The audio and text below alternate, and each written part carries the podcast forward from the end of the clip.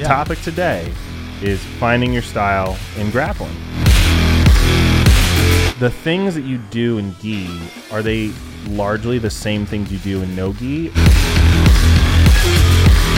When should you develop your style? How does that influence what techniques that you gravitate to form your style?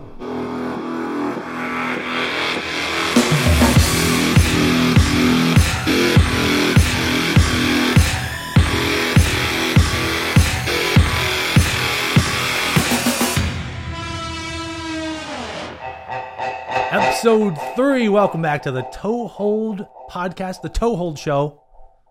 Ryan here, Mike, Mike, Shaka. and we're three.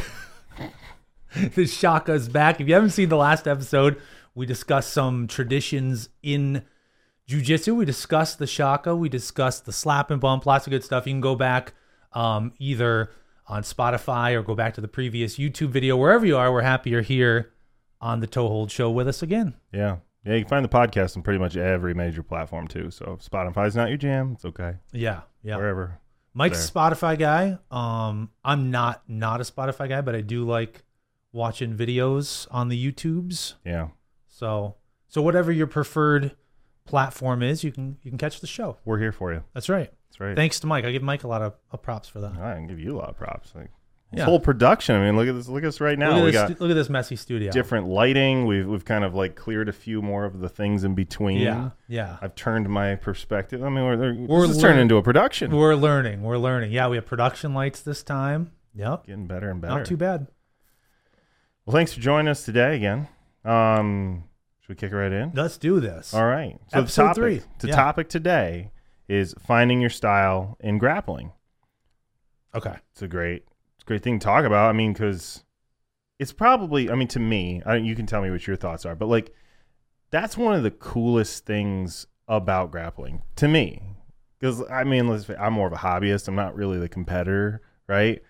It's not all about the the medals, the wins, and stuff like that. It's just about like just the acquiring more and more stuff and like seeing what can I do with it Yeah. and when can I leverage it? Like for me, that's just been the most fun part of like the whole career of grappling. Not not just jujitsu, but like judo and jujitsu. Yeah, and I think that's where that was one of the things that um I think I mentioned it to you off camera before, but that's one of the things that attracts me to grappling, to jujitsu, submission grappling, is the ability to make the journey your own. Yeah, It's easy to forget, especially if you're focused on on uh, belts, promotions, whatever it is. for sure. Um, but everybody's at the end of the day, everybody's grappling is going to be different. There's going to be stuff we all know, but there's also going to be, I mean, that we collectively know, but there's going to be details and, you know, these idiosyncrasies that are just going to be yours.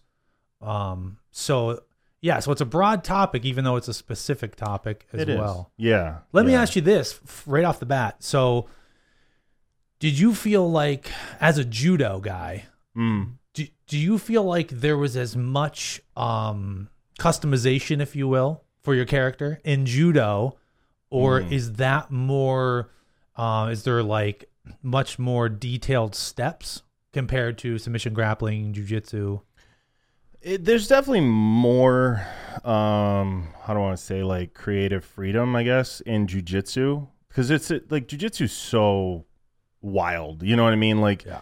every day you, you could go on, you can find some brand new thing that you're like, what the hell is that? I mean, Yeah. like what I've never seen that before, but yet it works. You know, and then Jujitsu guys do that too. Yeah, we it- send each other stuff. Like, right, it's almost like an intentional like let's see how bad we can break this and then still make it work. Like, You know, like Eddie Bravo. I mean, that's Yeah. like his whole thing, right? I mean, he just went like completely like I'm just gonna do everything different yeah, and to hell with you guys. You know what I mean? Right, Like right. It, it works, you know. yeah. Um, jiu-jitsu just kind of has that thing. Judo is definitely a little more, you know, structured. structured. I mean, Yeah. there's the set of techniques of the Kodokan, you know. I mean, the the set, you know, throws you do. Of course, there's like insane variations of all those, you know.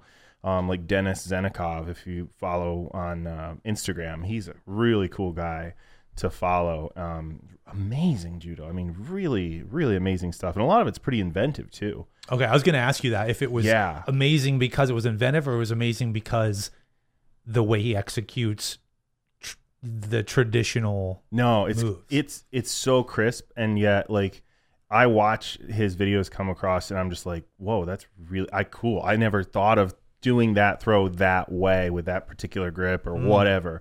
Um, but to your question, there is still that customization in judo for sure. I mean, they even have a term for it. It's called tokui waza, which is your favorite technique. It's basically what Ah. it translates. To. I know to. Waza because of you. Mm, yeah. And a lot of times when you go to a judo place and you're kind of on a higher level, um, you know, amongst other higher level like black belts and stuff, they're going to be like, "So what's your tokui waza?" I mean, they'll they'll ask you right off the bat. It's a little cheeky if you ask me. Yeah, like, yeah. So what are you going to hit me with? Like, What Right. am I going to watch out for? Right.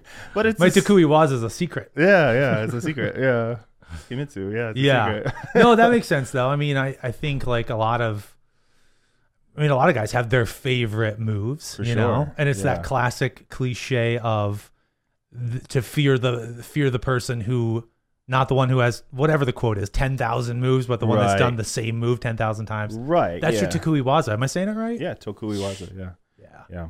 Yeah, no, it's for sure it's there as well. It's in it's in all grappling, I feel like. I mean, even if you like I'm no expert on wrestling, but like even if you watch wres- wrestlers, like they become known for something, you know what I mean? Yeah. Like that's what I guess at the core essence of the idea of finding your own style is like you know, like a lot of people just think like there's this prescribed set of like techniques or concepts like we all do. Like, oh, you're a purple belt. That means you know these 50 moves. You're a brown belt. You know these other 20 extra moves. Like, and everybody does them the same way. Like, that's not true at all. You, you Yeah. I go think to that, what that- fits you. that's you a common you know mistake i i mean i remember like early early you know white belt i thought the same thing too you know Mhm. you think like that the black belt's the guy who knows just has this library and and to to an extent i'm sure there are a lot of black belts who have a library of moves for sure. but yeah.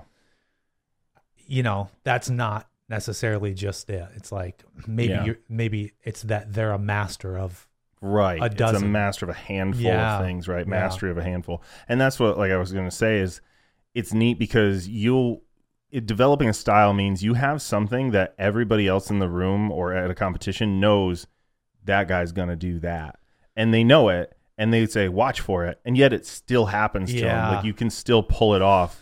That's when you know you're onto something. You're starting to get into that realm of developing your jujitsu or your judo or your grappling. you Yeah, I saw that. Um, to apply that to someone someone well known in the grappling community, I saw that at one tournament. Uh, that the Tarikoplata Oh yeah, that Tarika Dunn has yeah, was everybody knew he was going to do it. I mean, he was doing it to everybody, Right. and nobody could stop it. yeah, He just kept doing it, kept doing it. If you don't know that, we can uh, look up the Tarikoplata. yeah. But um, say just the same thing. Yeah. He, they knew he was going to do it, but he did it to him anyway. it just happens. Yeah. Yeah. See, that's next level is when you get a name, move, um, you know, a move named yeah. after you. Yeah.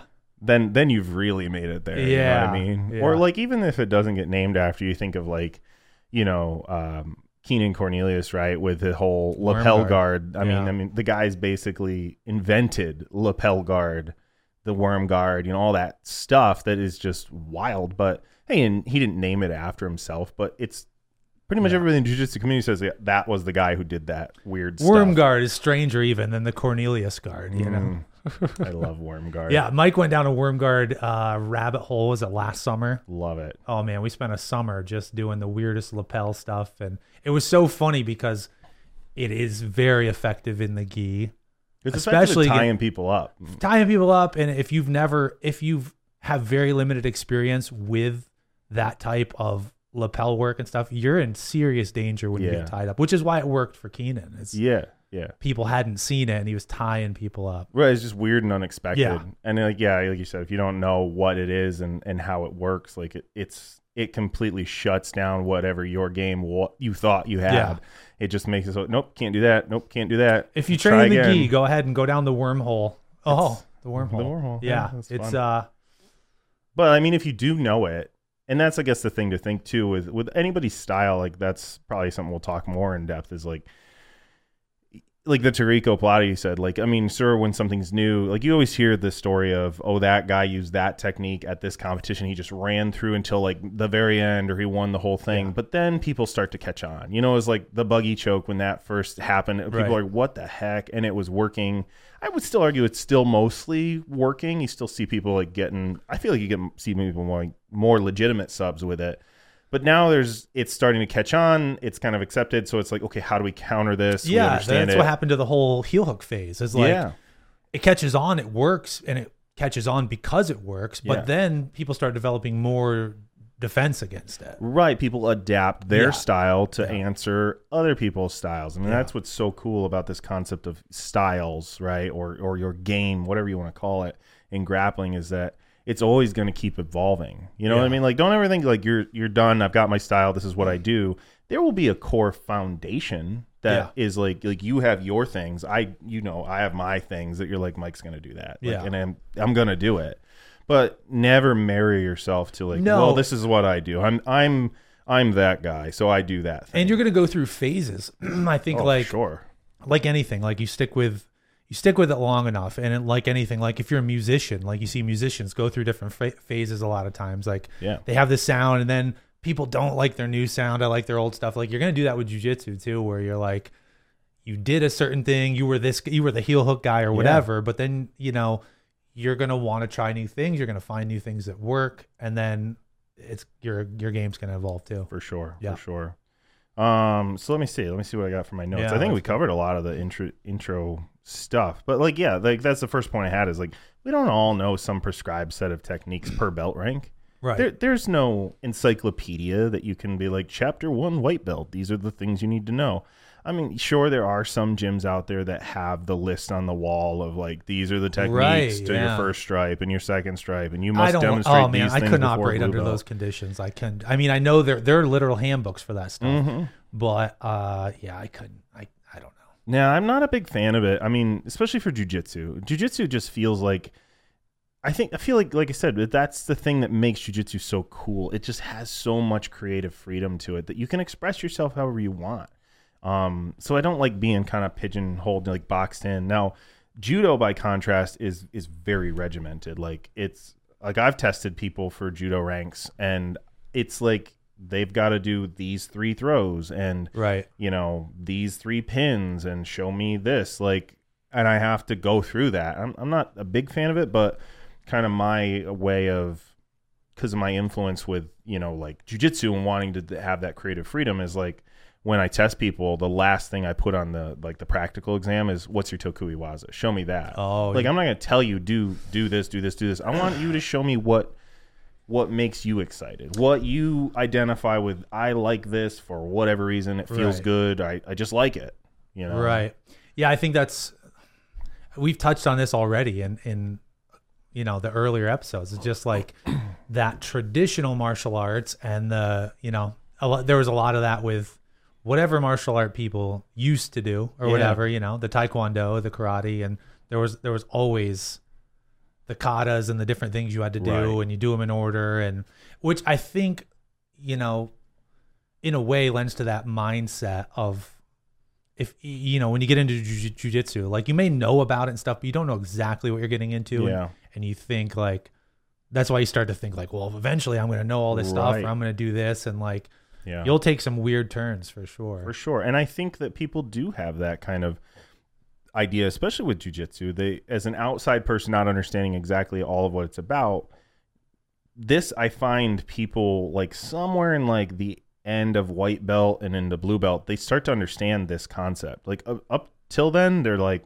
they don't get it. Right? Yeah. It's not a thing. But then you start feeling it and you start seeing it in the people you roll with.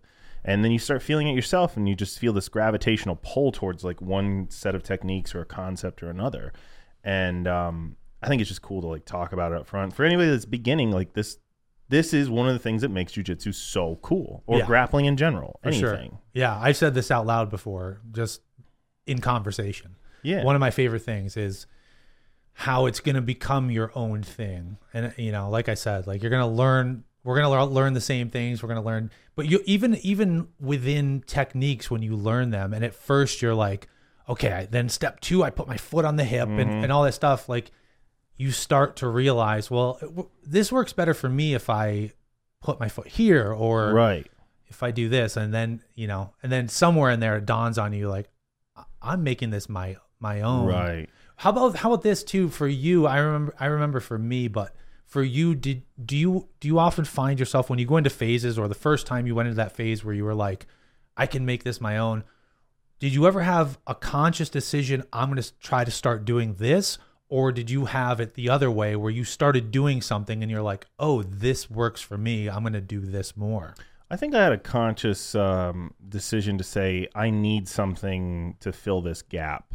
You know what I mean? Like you get into a place or you you, you keep finding yourself in a spot where you're getting pinned or passed or whatever it is, or you just don't have an answer for whatever somebody's doing, and then you go, I need something. And and a lot of times for me, that's what I will do is like I find those holes and then I go and I start trying to seek stuff out. I'll I'll ask other people, you know, or I'll go online and I'll look for something that just I don't know, just just strikes me as oh that looks interesting or Right. different than what I've like it just takes me out of a different mindset to a different place, you know. Hence the worm guard. Yeah, Yeah. it- for sure. Like Yeah. I just I had never done that, and and at our gym nobody else does lapel guard. Really, I mean Rob will do some stuff. Yeah, like yeah. he's done some some lapel things, but not to that No, intricate I mean. I, I know for a fact I definitely don't because sometimes just l- learning basic lapel stuff, I'm like, I never use lapels. Yeah. But I also, I also like, I don't want to say err towards, but like,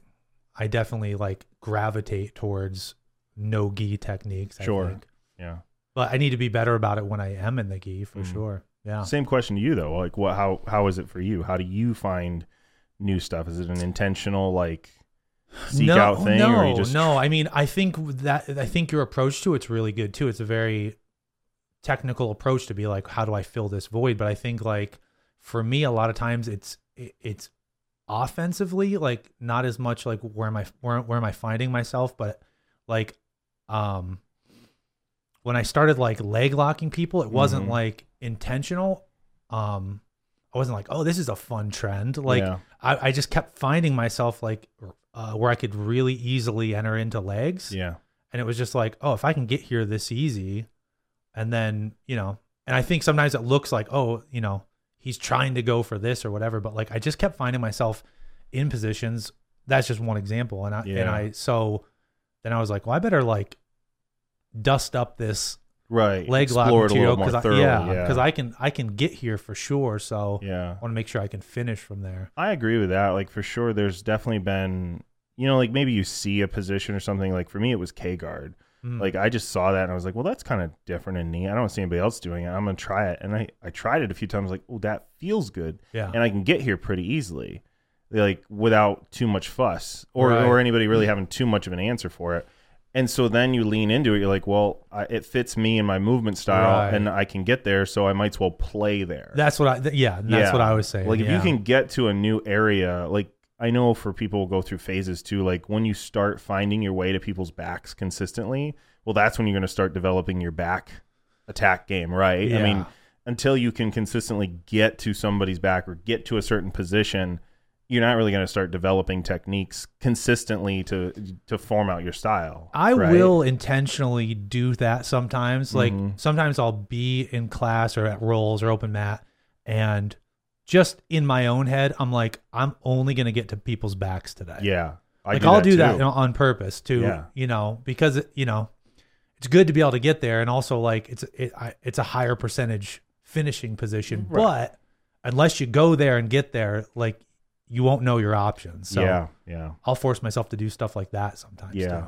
that's a good segue into the next Okay. into one of these next points I had, which is like talking about the different stages you should be at for like let's just say jujitsu specifically as you go through each rank as far as like your like when should you develop your style? When should you be focusing on those things and stuff?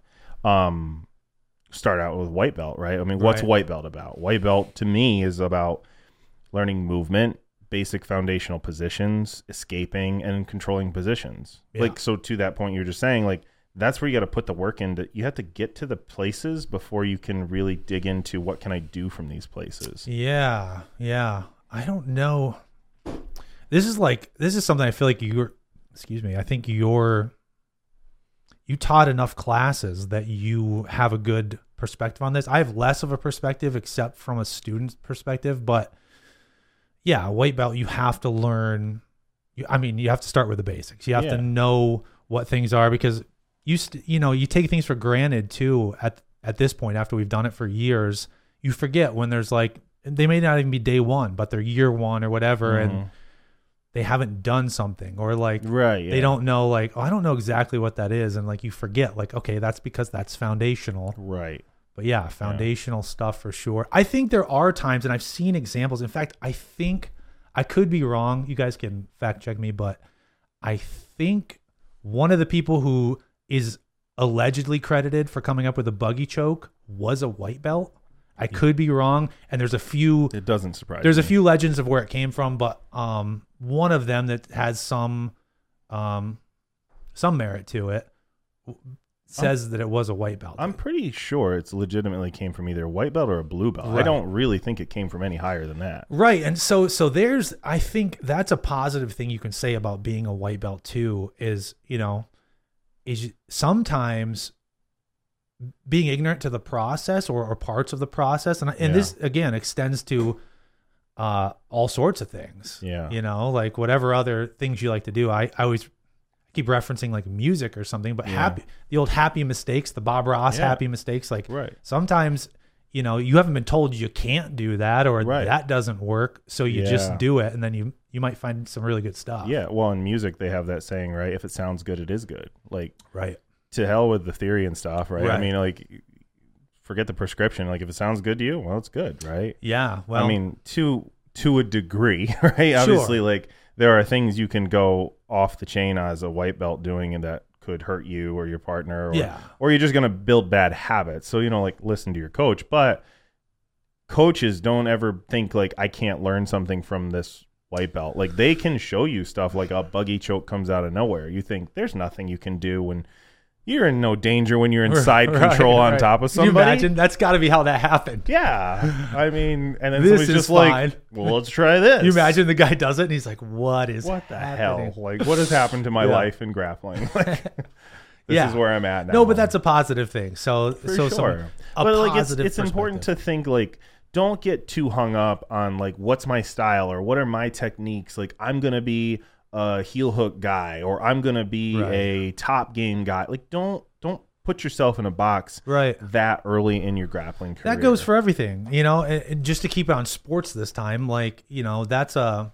I grew up playing a lot of basketball, and now that's a huge thing in basketball, right? Yeah. is the fundamentals. right, Get good at dribbling. Right. Get good at just a jump shot. right. You know, Yeah. you get those foundations down, then then you can add some fancy stuff. Right, But if yeah. you're already good at all the other stuff, you're a good ball handler. Like that's a great start. Exactly. I Yeah. played soccer like through my youth and stuff, and it was like, yeah, you work all the foundations, you learn how to handle the ball and, and how to, you know, work with a team. But then at some point, you're going to start gravitating towards am I a defense or am I offense? Am I a striker or am I a goalkeeper? You know, like Yeah. you're going to specialize at some point. But as with everything, don't put yourself in that box way early on like that. Just be Right. open to whatever people show you and just focus on how do I get what are the positions of grappling? Like Yeah. what are the what are the what are the stops along the route?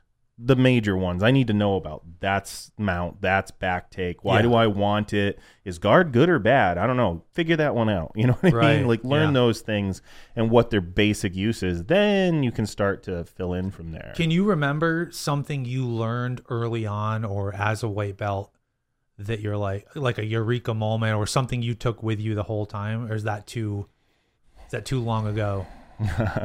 um there's there's a I don't want to say like a pass or whatever you'd call it, but like getting from half guard and completing the half guard pass to side control. Okay. There's something my judo instructor showed me like way early on. I still show people it like where you I, I've showed you, I'm sure, like where you kind of put the elbow across the opposite side of them on their head, and you sort of just like bend their spine around to your hip Mm, okay. kind of parade that. I still do that, and Yeah. it still works. And there will be things like that. How about you? Is there anything that you can remember from early on? Boy, um probably not, which is why when I asked it I was like, "Oh, that's a tough question." It can be hard to remember Yeah. back. I mean, like, but for me, I mean, for sure, basics. Like, I certainly coming from only striking sports and then like kind of traditional American sports like basketball and football Yeah. and stuff, like I certainly never passed a guard or did any of that. So yeah, using I mean learning to use four limbs, learning to use like yeah, your in feet. coordination with each other. Well, like yeah. passing, your example, like using using your foot to, to you know keep the hook and then windshield wiper to clear the Yeah. stuff like that. Like you know that's kind of Yeah. generic, but I guess that's it though. Is like the things I remember from that I've carried with me are those foundational things. Like Yeah. how how do I control side control? I mean that has been the thing that stuck because that's what you should focus on. That's what we're saying when you're in that realm is just focus on the positional things. How do you stay on somebody's back? Not attack them, not finish. Just how do you stay there once you get there? yeah, we can work on getting there at some point too. It's just if I'm there, how do I control it? You know what Yeah. I mean? Like the whole position before submission idea. yeah. Right? Drills, the the drills, you know, you you do in your classes. Um, I think those are phenomenal for. Mm. They're great for everybody, but they're definitely great when you're a white belt and like yeah. okay, you take you take that person's back and you stay there, like you just said. Yeah. Now switch. Now you get out of there, like stuff like that. Right. Some of those task based games you were doing, like Yeah. that, those are so good. That helps just a lot. There's a whole there's a whole area of science dedicated sports science to that whole movement and shift, Yeah. which is probably a whole other episode in its own. Yeah. But yeah, moving on to okay, so white belt, right? We're saying like fundamental stuff, positions, things like that. Blue belt. Okay, this is where it starts for me. In my view, you can tell me what your thoughts are, but in my view, this is where the the style development really begins. I view blue belt as kind of like the buffet. All the foods are out there, right? And what you should be doing right now is trying all of them. Find out what flavors, quote unquote, flavors you like, right? What things just sort of resonate with you, right? Like just like a buffet. Like there's some foods I like and I don't like. You're gonna like different foods, right? Right. But you don't know until you don't, unless you go through a trying things period, right? And to me, blue belt is all about that. Like a lot of times, people spend the most time at blue belt, and that's because there's so much shit out there you need to try. Like Yeah. you gotta go explore and poke in all the corners and say, what is worm guard? What's rubber guard? What's uh, what's this K guard? Somebody said, do I like it? Um, mm, not right now. Maybe I will someday yeah, you know, or you'll find some things that you're like, ooh, I really like this, or like usually for people, this is kind of that point where they decide in early on, am I a top game player or am I a bottom player? right. What are Yeah, your thoughts on that? blue belt is blue belt's always been interesting to me. I think it's, I think it's one of the most dangerous belts because you, in the sense of like at a tournament or something, you're gonna Mm. come acro- you're gonna cro- come across some killers because they've gotten past white belt For and they're to that phase where they're trying all sorts of stuff. I also feel like it's a very offensive belt. Yeah, Like as far as you know, your offense is probably heavier than your defense. Yeah. So like people go at it at blue Yeah. belt. I feel like there's a confidence thing there too, because it's like the first rank. I mean, stripes are a Yeah. rank, right? But it's the first rank. It's almost like this acceptance of, I know jujitsu now. Like I know something. Somebody gave me some recognition to tell me you're doing the right thing. Yeah. So they kind of, you know, there's that confidence. I remember having confidence at that blue belt. Yeah. Like, oh, let's just go. You know. Right, right. Yeah, no, I think I have a lot of. I mean, I respect anybody who does this, but that's definitely like the first big one, and I think like I've oh I've seen some nasty blue belt divisions, and these guys, like you said, they're Mm. trying all sorts of stuff. They're ripping heel hooks. They're Right. just they're going at it, and um, yeah, it's a big one. That's a that's definitely yeah. a big one. I felt, you know, you feel so good when you get there. You're, you know, a stripe's nice and a white belt, a couple stripes is nice, but like you said, that's the first big one, and you Yeah. get that blue belt, and it's like I know. you're my, ready to go. Yeah, I know. My wife said that when she got her blue belt. Yeah. It was like, I know jujitsu now. Like it's like it's the confirmation. You know what Yeah. I mean? Up to that Yeah. point. So that's kind of why I see it. Like I see, you know, blue belt. That's the time. Like I said, just start trying all the things, and then you're gonna, then you start getting an idea of what what do I want to start thinking about going towards, and that that kind of to me should be the whole journey of blue belt, right? Purple is where I say kind of the core of style building happens for me. I know you're a purple belt. What, you, two stripe now? Three? Something like that, two Something or three. that. yeah, yeah. This guy shows up like eight days a week out of seven days. Like, yeah, um, but like that's where, like for me, that was where the style building happened. And I've seen other things that kind of correlate with this to okay, I've tried a lot of things. Now I have some some techniques and concepts that I know I kind of like, or I'm a little more aware of my body mechanics, what naturally fits good for me. Yeah. Um, like, am I a top player? Am I a bottom player? Things like that. Purple belt's kind of where you start the idea of um, kind of like linking things together. You know what I mean? Chained attacks. Yeah, they're stuff. not just like individual techniques or or Yeah. things. They're they're they start bleeding like okay, I do this, and he's either going to move that way or that way, and I have an answer A or an answer B. Yeah. that's the the real beginning of forming your style. That's your own jujitsu. Right. And this is a generalization, but therein I think lies the difference. So, like I was saying, like blue belts can be a tough, tough Mm-hmm. division. You've got tough people, you've got people just attacking. And then purple's like a little different because you're getting into, you know, even in competitions, the, you know, that's the advanced or Yeah. advanced slashed experience. And I think to to a point it can it it can even slow down a bit from just that constant barrage that happens. And Right. granted, this is a generalization, but at blue belt, that constant this war, because now there's more intricate attacks, and Yeah. usually both opponents are being more intricate. So it's no longer just you know just the banging. It's just Yeah. like there's starting to be some complexity to it. Right, that's a good point. And Yeah. like at that point, your foundations from a white belt through blue belt are so good. They should the foundational stuff should be so good, like your escapes, your positional controls. They they are on autopilot. So your brain now has more kind of capacity, if you will, to start kind of looking for the finesse of things. Like you said, start changing the details and Yeah. seeing well, I know Joe does it this way, and he, you know, says oh, always put your foot there, but like I put my foot here, and it just feels better. Yeah, you know, like yeah. That's when you can start freeing up that mental capacity and put some things on autopilot. So you think that's where, generally speaking, you start to make your jujitsu your jujitsu? I think that's really where it it the journey starts of of kind of the compilation of your uh your mixtape if you will Right, right, like yeah. these are my my things that I hold near and dear to my heart because they're the what works for me because that blue belt is like I'm just trying I don't know what works I'm just trying it all Trying everything. yeah try everything Right. see what works purple is a fun fun spot to be Yeah, yeah, and you're kind of right in the middle of the rank. So it's like you're good enough and you can have fun, but at the same time,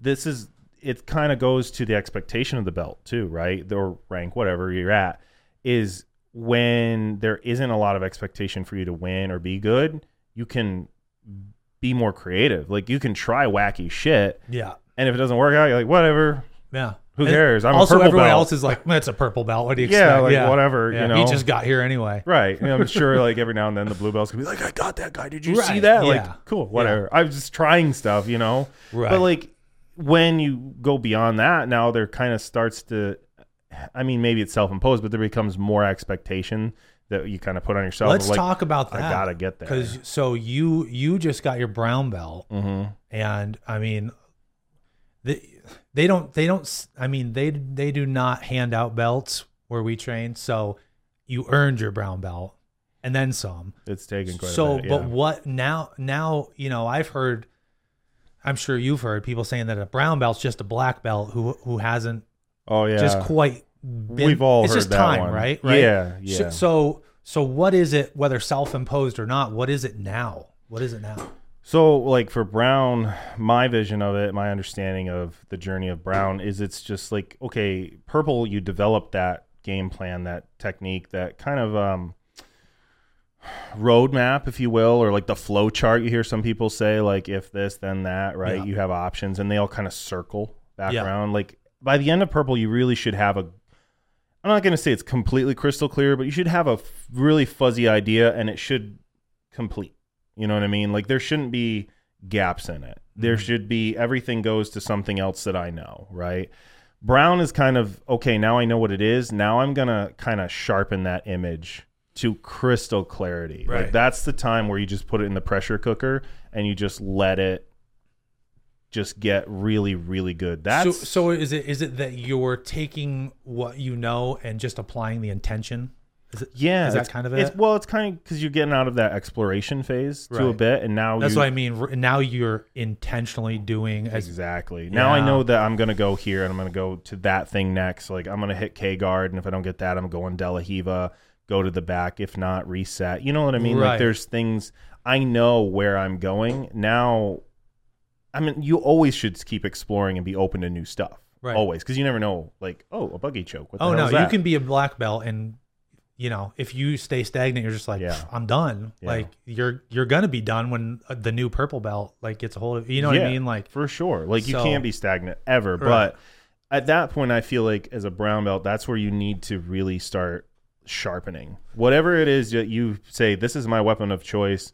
You know, like I'm a sword guy, or hey, I'm a spear guy. Like I'm just gonna be the best sword guy I can be. You know what I mean? Like Right. I'm gonna be a killer K guard, you know, technician, and I'm just gonna focus like crazy on that. This So- is where I feel like you get that reputation in the gym of like Joe is gonna De La Riva that guy, berimbolo, get his back, and then rear naked choke. Right. Oh, look, he just did it. and so in that trajectory, by the time you're a black belt, you're a master of that. Yeah, I mean, you you ask most black black belts, they're gonna tell you, I'm like a master of five things, Right. Maybe, but like those five things, everybody in the gym knows them, and everybody knows Bob's gonna do that, and there's nothing you can do. It's Right. like, and at a black belt level, it's kind of like you've developed and sharpened that core of your style, your techniques so well that it almost looks effortless. Right. It almost looks like it takes no effort or like there's like this magic quality to it. Like, how did he just get around that guy fluidly onto his back? yeah. He's 55 years old. Yeah. Like, I can't do that and I'm 23. You know what I mean? It's like, There's there is definitely I was thinking about this the other day. This is another cliche that's for me completely true, probably for you as well. But like th- that the more you know um in jujitsu, like the more experience, the more you're just Mhm. comfortable, you try so much less. Because Mhm. I certainly feel that way. Like I used to go hard, probably like blue. I mean, like white for sure. Right. And like you'd go really hard. Like, dude, I mean, I go so silly like right right now. Like just it feels slow. It feels, and it's just it's better jujitsu and it Yeah. works better. yeah. You know? See, you're coming out the other side of purple belt. Yeah. And that was, I felt the same thing. you? Like coming into it, I was hungry. I was like, oh, let's go. Let's be silly. Let's go. Just try whatever wacky stuff I can Yeah. find, you know, Yeah. like kind of like the tail end of that blue belt, you know, Right. try everything Right. idea. Now I'm like actually trying other things and I'm like able to put them together with other things that weren't fed to me as like, well, if you are here, go there. They work together. and it feels so much easier. I, I honestly like, even like in a in a practical, tangible sense, I can roll like a whole bunch of rolls. Yeah. You know, it used to be like I was going so hard and trying so Oh, hard, yeah. like three rolls, and you're like you're dead. yeah. And now it's like because you're comfortable and because like you know you get in positions and you're like I'm in no immediate danger, and it's just like now you can roll for whole Right. bunch of roles just because you're so comfortable and calm and Yeah, it's that idea I was saying of like the some things can go on autopilot, and you're not you're not so frantically trying to play catch up with whatever's right. You're happening not using all you. resources to Yeah, once you start developing a game, it means like you can start imp-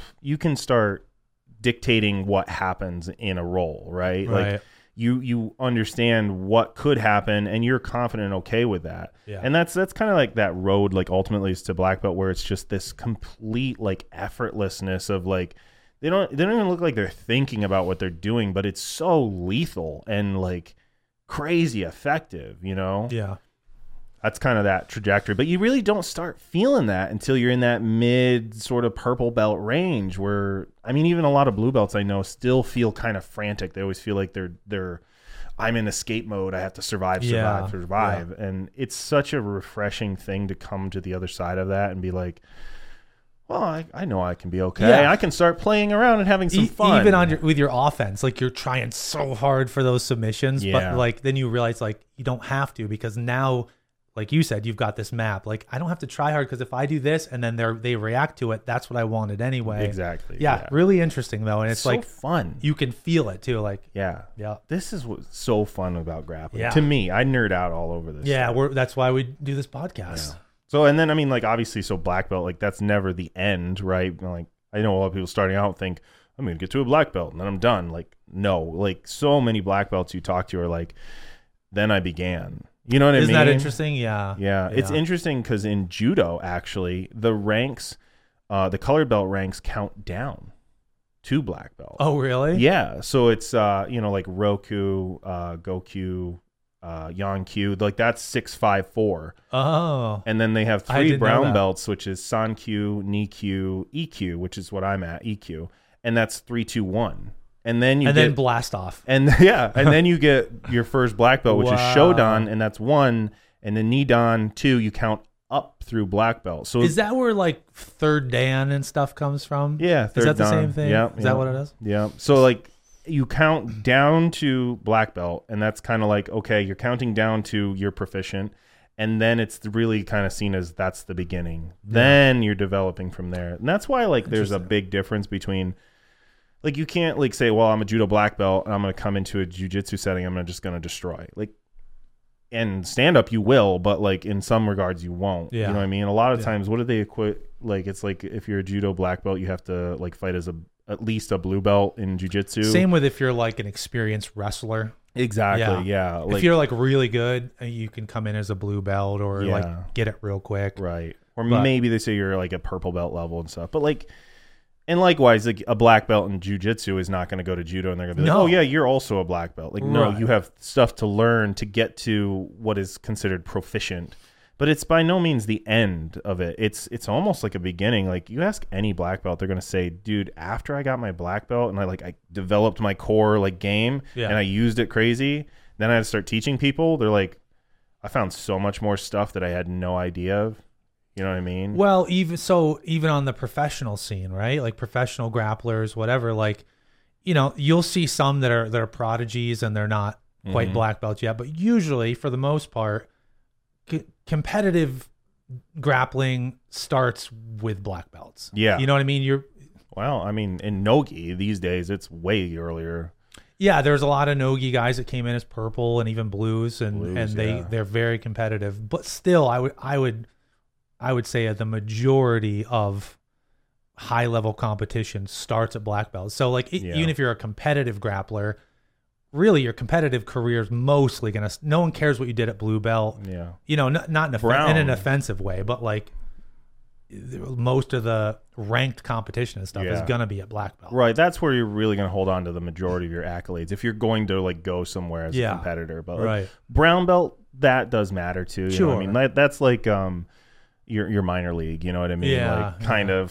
So Yeah. no offense to anybody who's Yeah, competing. yeah. I'm obviously not a competitor, so I can't speak. Yeah, on no, that. but I mean, just I think, but but I mean, even th- that plays into what you were saying is like most everything, most the learning, most the high level competition. Even if you're not a competitor, right. it's like you've now you're a black belt. But I, I also feel like kind of the world's your oyster now. Like you've gotten through all the ranks, and now it's time to like, you know, you've you're a master of some. Like you've you have so much you can Right. still learn. You've It's- got that like core that you can that style of your own that you can rely on and you can play and be deadly. And now you can confidently like so much is on autopilot. You always know you can fall back there, but then you can really Yeah. explore and go really really crazy with your your styles and techniques and what else can I try that I never and sometimes you come back to stuff. Like there's so many things. I can't think of a specific one right now, but that I I was shown or I tried. I'm like, oh, that's awful. I'm never going to use that. Yeah. But then, like you know, three years later, I come back to. I'm like, oh, I like this because now. at the phase you were in, you weren't going to use that, right, or like you couldn't picture where do I fit this Right. in to Right. what other stuff I do. That's so interesting to me. There's so many times you come back and you're like, oh, I like, I can use this now, Right, and I like it. right. Before I hated it, you know. yeah, yep. Um, all right. So that I mean, I think we've kind of covered like obviously the the belt. I mean, maybe we went too far into the belt progression of stuff. That's an interesting topic interesting. on its own. Yeah. But like it, it is relevant. I feel like to paint a picture for people on that like ten ish year journey of to black belt. Like, when should I think about forming it? Because don't do it too soon and don't wait too long. Is kind of that Yeah. idea. You know, there should be this kind of steady ramp up trajectory that kind of gets you to your style, your game. You know. Yeah. And if you're in the, you know, if you're in the comments, if you're watching this on YouTube or something, let us know your experience, your ideas on that. Um, this is by no means painted in or written in stone, painted Oh. in stone, but Yeah. uh, it is, I think it is a good generalization. Of course, there's always going to be those outliers. There's going to be those Yeah. blue belts that are professionals. There's going to be, everybody has you know, it's going to be all sorts of stuff. There's going to be the white belt who comes up with a buggy choke. right? Yeah, But, stuff like yeah, that. let us know your experiences though. That's- Yeah, like let us know what you think. Do you agree with us? Do you think it's like we're way off? Whatever. yeah, we truly do this because we're interested in it. Like Mike said, we nerd out over this stuff, so We just like jujitsu. we will be glad to. Yeah. We'll be glad to hear your story too. Um, so let's go back to some more like style specific and deviation stuff, right? So, um, let's talk about like gi versus no gi. Oh my! Do you have so your style? You're in in that kind of you know midway journey purple belt area where it's like really starting to kind of piece things together and create this roadmap that connects. Is the things that you do in gi are they largely the same things you do in no gi, or are they very different game That's a plans and roadmaps? great question. For me, and this is this is to my own detriment in the gi, but it also is a positive for my no gi because you know you know me, and I definitely lean into no gi. Mm-hmm. Um, I don't hate the gi. Um, I just everyone has preferences. Some people Yeah. like a hybrid of both. Um, but I have always used a similar game in gi and no gi, and I, Mhm. you know, I I think like the one thing that I do in gi is I will get a cross collar grip. I really like that in the gi, Yep. and I use it a lot. I use it for sweeps. I'm just gonna give it away. Everyone's gonna beat me now. Yeah, Um, that's what we do in jiu-jitsu. no, but uh but also like I never relied heavily on grips in the gi and that is that's the part that's to the detriment of my gi game. Mm. But um it helps helps me a no gi because then when there are no gis and I can't rely on cross you know cross collar chokes Right. or a loop choke on you or something, I'm not in trouble because I wasn't doing it anyway. Right. Yeah. Yeah. So- no, I think yeah, so my my game's very similar in both. I think that's healthy, and I'm very much the same way. Like, I would say probably you've done more no-gi training in your lead up to where you're at than what I did leading up to the same spot at Purple. Like, no-gi was more recent for me. Right. You know, like the submission grappling, it was But you- always in the gi. But you but you still have a similar game in both? yeah, there are definitely a core of like you know, kind of that middle area of your Venn diagram, right? If we say there's gi, here's no gi, there's that crossover area in the middle that still is applicable. It still works. Um, That's interesting because I would I would I mean I know you, but if I had to guess because of your judo background, I would assume that your no gi and gi would be much different. you would think so, but like I still do Kesa-gatame. I mean, you know, if I'm on top and I pass your guard, probably eight, nine times out of ten, you're gonna end up in a Kesa-gatame, whether you're wearing a gi or not. Right. But like that works almost to my advantage with the nogi because nobody expects you to do a judo pin when there's no gi involved, right? Right. A lot of people are like, no, it's too easy to slip out. But Well, your Kesa-gatame's not gi based, so exactly. Yeah. So I think that's the point. Is like while you're going about it, I think it's healthy to to train in both and think about, well, I like this technique, whatever it is, or this concept. It fits me. It fits my movements. It's the kind of natural way I think and stuff, and what I want to do.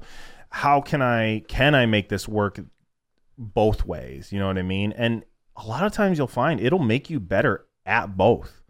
Not worse at one and better at another. Like it will make you yeah, better no- at both. that I agree with too. Yeah, regardless of my personal preference, I I agree. I I mean I think it's great to do both yeah. for sure. Yeah. Yeah. I mean, there there's always that kind of classic argument from the old school uh, holdout of jujitsu. It's like you have to train in the gi. You must. It will make you better. But like you don't hear too many people say it the other way around. At least I don't. I haven't heard it. Right. You know, like oh, train no gi. It will make you better in the gi.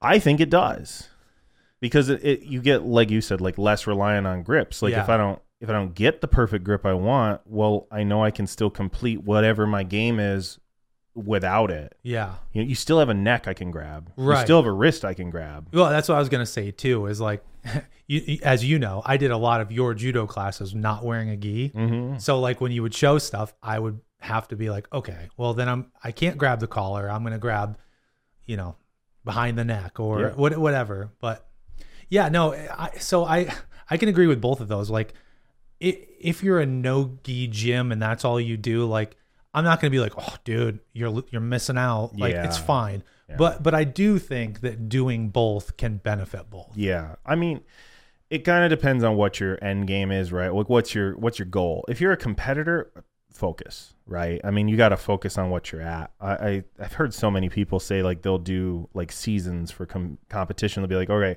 I'm going through a three month season of gi stuff, and then I'm gonna take a two months camp, and then I'm gonna go another three month season of no gi stuff. You know what I mean? Like, Yeah. just to get in the same mode and be sharp Yeah. in that arena. Yeah, I think that's a good idea. But like if you're a hobbyist or you're just doing this for fun, self defense, or you just like a nerd like me who just I just really like finding cool stuff that links in weird ways that other people haven't thought. It's really fun to do both and play that. So, you know, take take what you want with it yeah. for sure. But um so some other things like differentiations. Um so let's talk about um okay, so like body like your physical attributes or like your body type. Like how does that influence what techniques that you gravitate to form your style? Should it? That's another question. I think it should. I Yeah. mean, I mean, I think there's people who you see you see competitors at least if you watch jujitsu who have certain things that definitely play into their game. Like you see guys like Mikey Musumeci, right? He's got Mm-hmm. really short legs and he plays like he has short legs. Like Yeah. gets He in leans into that, or yeah. guys with super long arms, like whatever. Like I think there's you'll, but I think it'll happen naturally. I don't think your coach will be like, "Listen, bro, you've got really short legs." Yeah. but I think I think it'll happen naturally. Um, I also like my first thought was the classic like, well, size doesn't matter in jujitsu. Well, it certainly does. Yeah. You know what I mean? Like, which is why there's weight classes and wrestling and jujitsu Right. and. But uh, that being said, I also think like there's space for anybody. Totally. You know what I mean? You don't have to go in being an athlete or Oh. yeah. Yeah.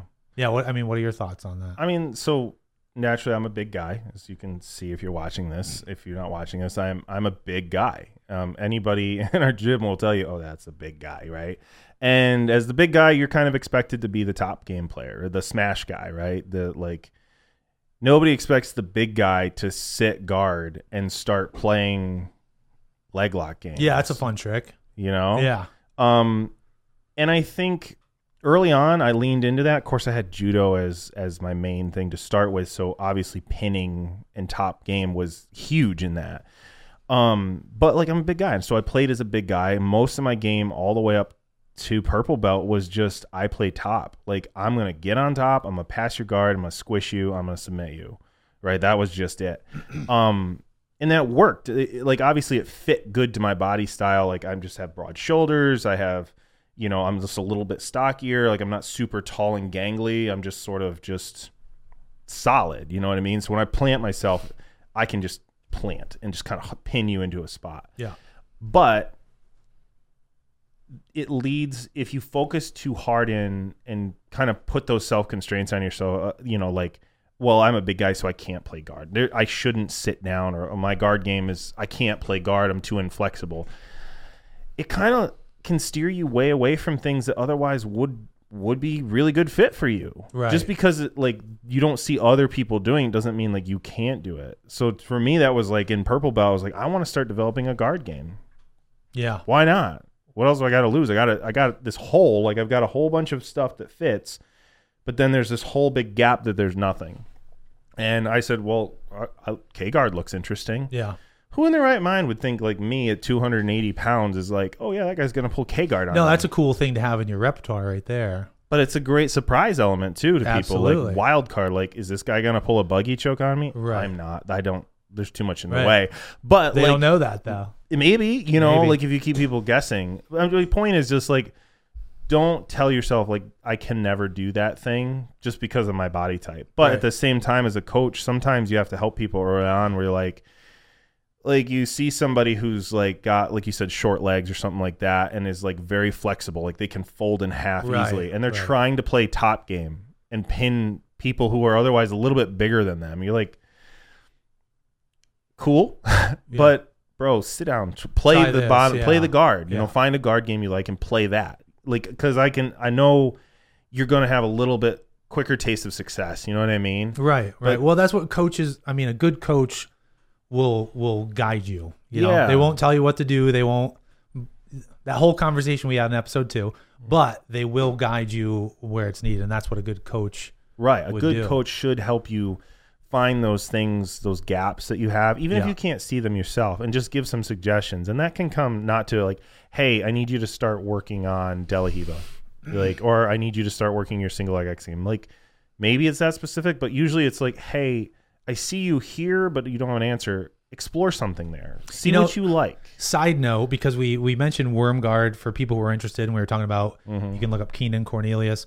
K, when you got into K guard at Pur- Purple Belt, is that Lachlan Giles? Is that oh who got yeah, you into it? Yeah. okay. Lachlan Giles. So there you go. I'm sure you guys have heard of Lachlan, well known Australian mate. But he um, took that K guard and he like ran through 20, 2019 ADCC uh, in the absolutes. the absolutes. Yeah. He was he's a little dude and he was just taking down giants. Yeah, he he eventually he eventually only lost to Gordon Ryan. Gordon Ryan, who yeah. you know everybody knows. So that was yeah, that was crazy. If you haven't seen that run or you're interested in K guard, it's a simple look up. Lachlan makes tons of great content, a lot of free stuff on YouTube, Yeah. and he's got um his own resource. Uh, what's it called? Submeta. Submeta. Yeah, yeah. That's Yep. one we'll probably talk about We will. the road when we get to like what's good online episode. content. Yeah, we definitely will. Um let's see, do I have anything else on here? Let's see. Body type. Uh oh. Oh, okay. So like I mean, I guess we kind of touched on it a little bit, but it's like how has your game changed over the course of grappling so far? Like, do you have any notable milestones along the journey where like, oh well, that was when I started doing this and then it changed everything? I don't have I don't have like a eureka moment. I think like I um I'm the type of person who I really like you, like I nerd out over jujitsu and I I got very I just got very into like looking everywhere Right. for jujitsu, learning everything I could take. So I think it was more of um it was just kind of like you know, a gradual uh growth. I don't think there was any real big moments. There was never a moment where I was like, "Oh, this move changes everything," or Yeah. or I got to start doing this. It was just kind of like, I guess in, in a way, I was lucky that it was just very organic. Um, was there anything like you found a certain like technique or or maybe uh, a strategy that opened up a new area like you s like we were saying like oh now I can get to the back and so Yeah, for sure. Like like um I, this is this is it isn't even anything super complicated, but um I think my my De La Riva guard Mhm. changed a lot of things. Like I wasn't doing that early Yeah. on, so I probably wasn't doing that till blue belt. And and and again, I wasn't I wasn't even doing it because of anything. Like wasn't even like, oh, I saw Gordon do this or whatever. It was like I saw somebody do it and I was like, oh, I end up there sometimes. Like naturally, I I wrap my leg and Yeah. put it on, you know, and and I was like, oh, that's called De La Riva. It wasn't like I should try De La Riva. It's like, oh, this thing I end up in sometimes Right. is De La Riva. So then I kind of embraced that, and I just found, um, I guess that opened up a lot of doors to both leg entries for for Mm-hmm. leg locks and a lot of sweeps, a lot of you know, a lot of sweeps into leg locks and Yeah. stuff, and and it was just out of, um, not so much discovering De La Riva, but finding out, oh, that is a thing. there's a thing from this place I There's find a thing, myself yeah. in. There's Yeah. a thing. There's a name for this thing I'm doing. Right. I'm, you know, and then when you feel like, oh, I'm legitimized, I am doing a thing. Right. Like then I was, then I embraced it a lot more and found a lot of success. dig out of that. in and Yeah. you go explore it to its full Yes. extent see what can I how much juice can I squeeze out for sure. thing. What about you? Same. De La Hiva for sure was a big one for me, um, especially in, like I said, going from being the top player, which I got really good at and can consistently just, you know, dominate people to now I can, I can surprise people from the bottom. Like Yeah. I, I would get to those positions and I'm like, there's got to be something here. And then I saw De La Riva and I'm like, I could do that. Like I'm Yeah. already really close. Yeah. So if I try it, maybe it'll work. And you try it, and it, obviously nothing just is like boom, I have it. I'm an expert. But you try it, and it's like, well, that feels good. I can see myself doing that. You know what I mean? It doesn't feel like it's a forced like I've really got to strain myself to do this thing. And I had the same Yeah. with K guard. Like as soon as I started dipping underneath that leg Yeah. and dropping my knee to the inside for K guard, I was like, oh, I'm hooked. Yeah, that was another one that like you and I trained a lot of K guard together, and it was like it was another one where like I'm sure for you too, you were kind of there at different points where you were mm-hmm. like trying to kind of half invert under someone's leg, like you Yeah. kind of been there, but then when you realize, oh, it's a whole thing, Right. and Lachlan is is a master, so like Yeah. once you learn more about it, you're like, oh, this Yeah. is great. Yeah, That's part of the fun part of, of doing that, developing your style and like finding a hole and like leaning into it is just like just really getting to nerd out into something to really just explore something new. And to me, like that's what makes it fun and fresh. I mean, it's not like jujitsu is just like always show up and we always drill the same, you know, 50 techniques every day and you know, we're going to cycle around. Like I can just come back or I can just get lost into worm guard for 2 months. I think you know, and I, we we've said this without saying it, but I think the eureka moment that we're trying to put our finger on is kind of whether it's K guard or worm guard or De La Riva. It's that for so long as like a white belt into blue belt and everything, you're taught full guard, half guard, quarter Yeah. guard, whatever, and it's very. But then when you start to realize there's other strange guards to explore, Yeah. that opens up so much more opportunity for offense and movement and sweeps that just just playing with a new guard opens up a whole new door of- For sure. yeah Definitely Yeah. agree with that 100%. And it's one of those things like we kind of touched on in the early days of white belt like maybe don't go down those rabbit holes then cuz like we we go down those rabbit holes like when we discovered K-guard kind of together and we're like really going into it. It was fine. I could explore that because I always knew I could fall back on my close guard. Right. Or I could fall back on, you know, half guard or whatever I needed to Right. because that was already okay. Right. Like so it's it's kind of like this this building kind of keep stacking things on it you know? Don't don't just pick something way off in left field Right. and go i'm gonna do this but i have no idea how it relates back to anything. Right. I have no safety net no Yeah, like, no fundamentals. kind of like take things and then like find tangencies and then follow dig into those and then find other tangencies eventually you'll find something of like you get far enough down the chain you're like oh this connects back to there yeah and that's I- and like maybe you didn't even see it in whatever instructional or whatever somebody showed you.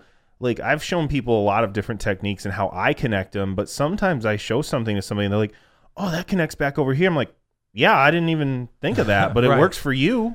this is the overarching subject of this very episode is yeah, and that is how you'll find your personal style i think is it's like it is. exactly what you just said. It's not trying to force anything. It's not skipping steps. It's you're going to get even if you're like right now you're like I've never done K guard. Well, m- maybe don't worry about it. Like unless you feel like oh I feel good about my fundamentals. I want to see something new.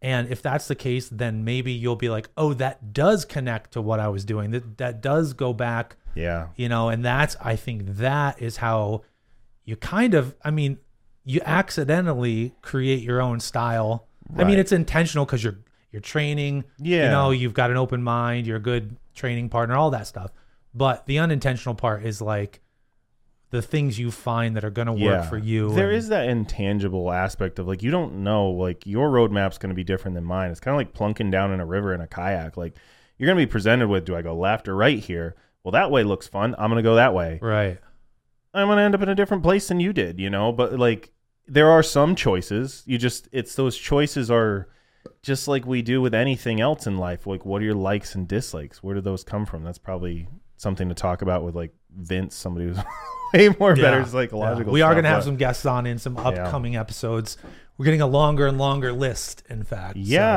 I mean, hopefully we can turn this into maybe a little bit more regular. I mean, right now we're committed to kind of uh, every other week, but Yeah. maybe- Well, we had the holidays. Hope everyone had great, great New Year's, great Christmas, all that stuff. yeah But um, yeah, we're gonna try to bring you some more episodes. Have some, have some Guests guests on. coming soon. We're already making plans for how we can rearrange the production and stuff to include a third person. Yeah, so, uh, yeah. And if we if we get a sponsor, then we can. It'll be easier to rearrange. yeah, it will be. Yeah, just sure. throwing that out there. Yeah, just you know, case. whatever. You know, Yeah, do well- with that what you will. well, we th- we thank you guys for listening as usual. Uh, of course, they can catch this on Spotify, Spotify. YouTube, anywhere you find podcasts. Yeah, pretty much anywhere. Yeah. So thanks for hanging out with uh, me, Ryan. Like, share, subscribe, comment, all that stuff helps us out and Does gives us some stuff to uh, follow up with in other episodes. If we get Oh, some yeah. good questions and comments, like let's us you know bring them up in the following episode. I want to get a whole bunch of questions, and we'll just do Yeah. a, a Q and A session as yeah. well. Yeah, tell us what we missed. yeah. Flesh Well, as usual, thanks for being here on the toe hold. We'll see you soon.